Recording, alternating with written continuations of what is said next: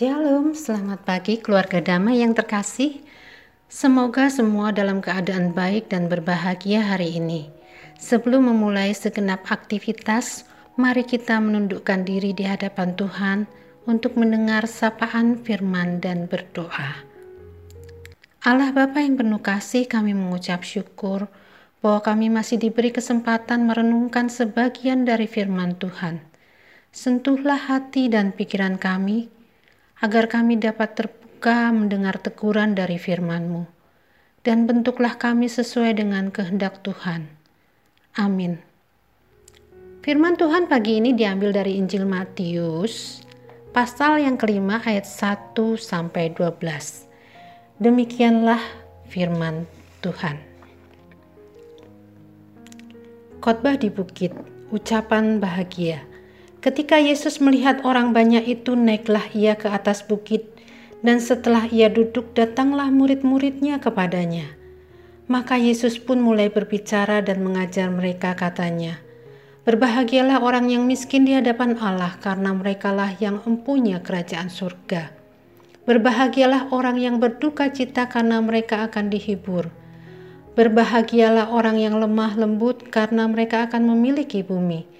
Berbahagialah orang yang lapar dan haus akan kebenaran karena mereka akan dipuaskan. Berbahagialah orang yang murah hatinya karena mereka akan beroleh kemurahan. Berbahagialah orang yang suci hatinya karena mereka akan melihat Allah. Berbahagialah orang yang membawa damai karena mereka akan disebut anak-anak Allah.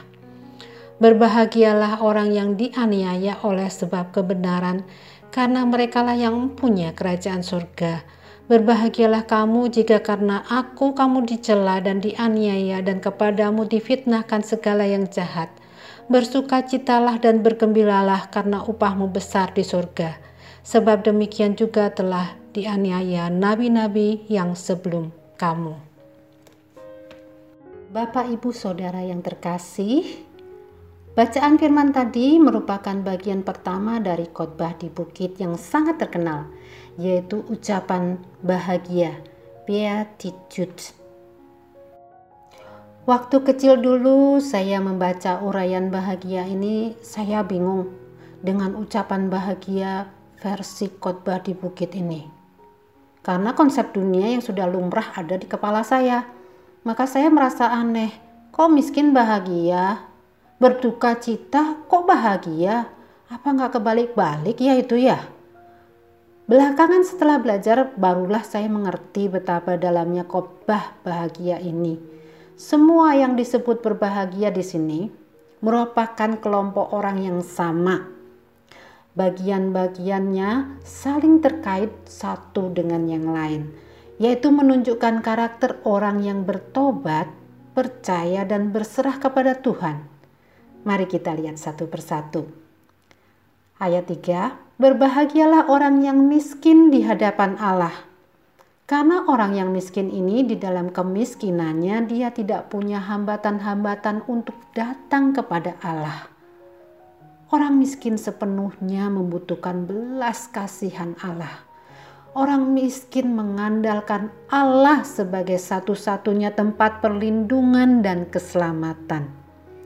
Orang miskin menyadari ketidaklayakannya, ketidakberdayaannya. Dia tidak punya apa-apa selain Allah.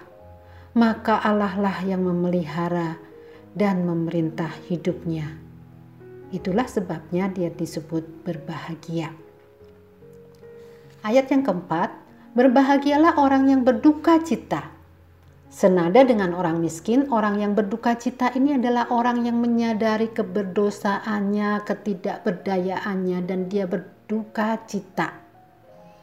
Maka orang seperti ini akan mendapatkan anugerah pengampunan dari Allah, dan inilah penghiburan dari Tuhan. Ayat yang kelima, berbahagialah orang yang lemah lembut. Bapak Ibu Saudara, sikap ini merupakan sikap rendah hati, tunduk, dan taat kepada Tuhan. Orang lemah lembut menyerahkan jalan hidupnya kepada Tuhan.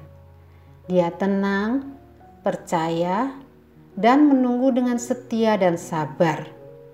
Dia bisa mengendalikan diri, tidak mudah tersinggung, dia mudah memaafkan. Sekalipun di situasi yang buruk, dia dapat mengambil sikap yang terbaik, tidak terpancing oleh kondisi.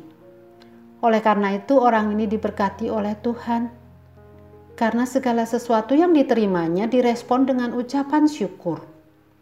Orang yang lemah lembut terkadang oleh dunia disebut sebagai orang yang telah selesai dengan dirinya, menerima keadaannya, tidak sibuk bersaing, membanding-bandingkannya dengan orang lain, apa yang dia terima dari Tuhan.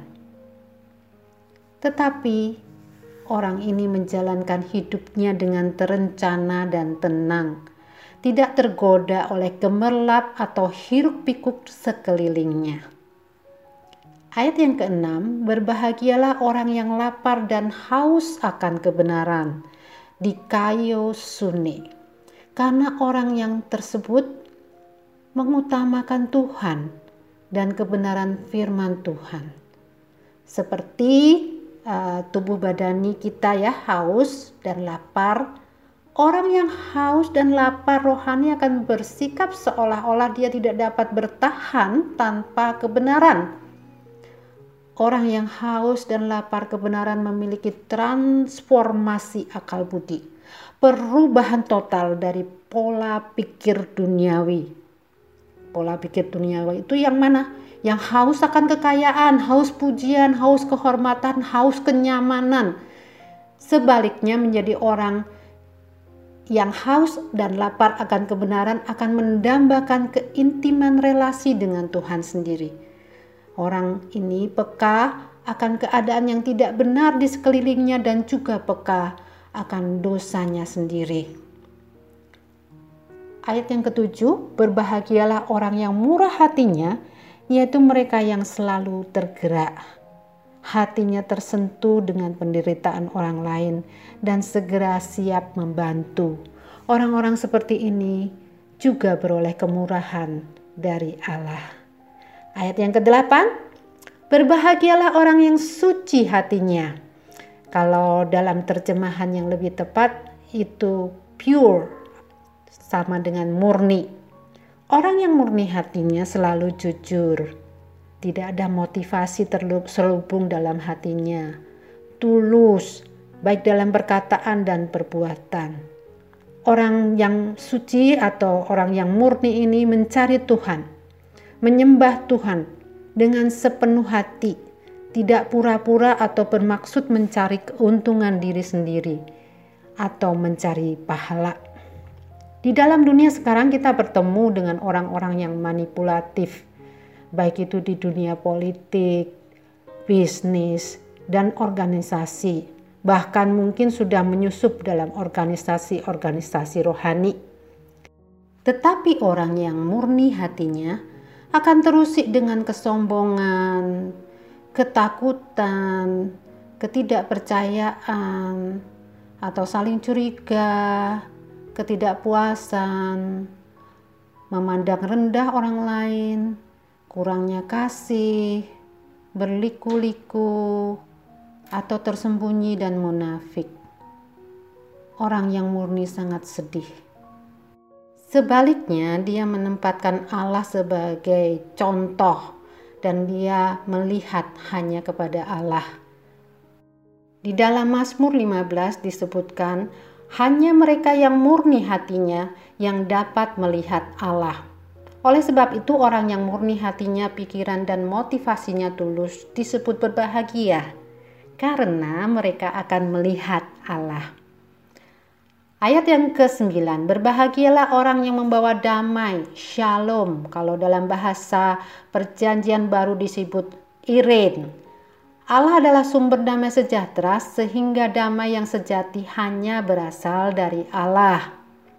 Maka berdamai dengan Allah adalah start awalnya. Kemudian dia akan membawa atau mengajak orang untuk berdamai juga dengan Allah dan sesama. Sehingga mereka disebut anak-anak Allah. Ayat yang ke-10, berbahagialah orang yang dianiaya oleh sebab kebenaran. Dalam hal ini, penganiayaan adalah suatu tanda dari kesejatian.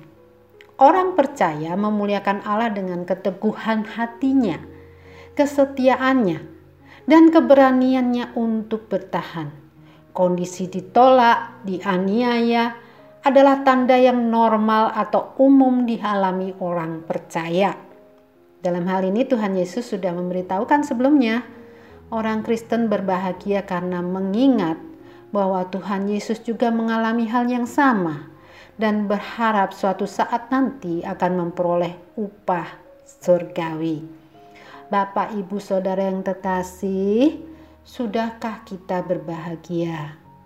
Segenap karakter orang percaya yang disebutkan di atas hanya akan dapat diperoleh dengan membiarkan Roh Kudus bekerja, menguasai hidup kita, dan disiplin sebagai murid Kristus. Untuk itu, kita terus-menerus harus peka akan pimpinan Tuhan. Ketika terjatuh, segeralah bertobat, mengakuinya, dan kembali minta dipimpin oleh Roh Kudus. Mari kita berdoa. Bapa Surgawi kami mengaku sering kali kami membiarkan ambisi kami, keakuan kami mengendalikan semua tindakan kami, sehingga kami kehilangan sukacita dan menjadi gelisah. Bertahtalah dalam hati kami, agar kami bisa menjadi orang percaya yang berbahagia karena dipenuhi dengan kasih, sukacita, damai sejahtera, kesabaran, kemurahan, kebaikan, kesetiaan, kelemah lembutan, dan penguasaan diri. Kuasailah segala pikiran dan hati kami agar senantiasa tertuju pada kemuliaan nama Tuhan. Amin.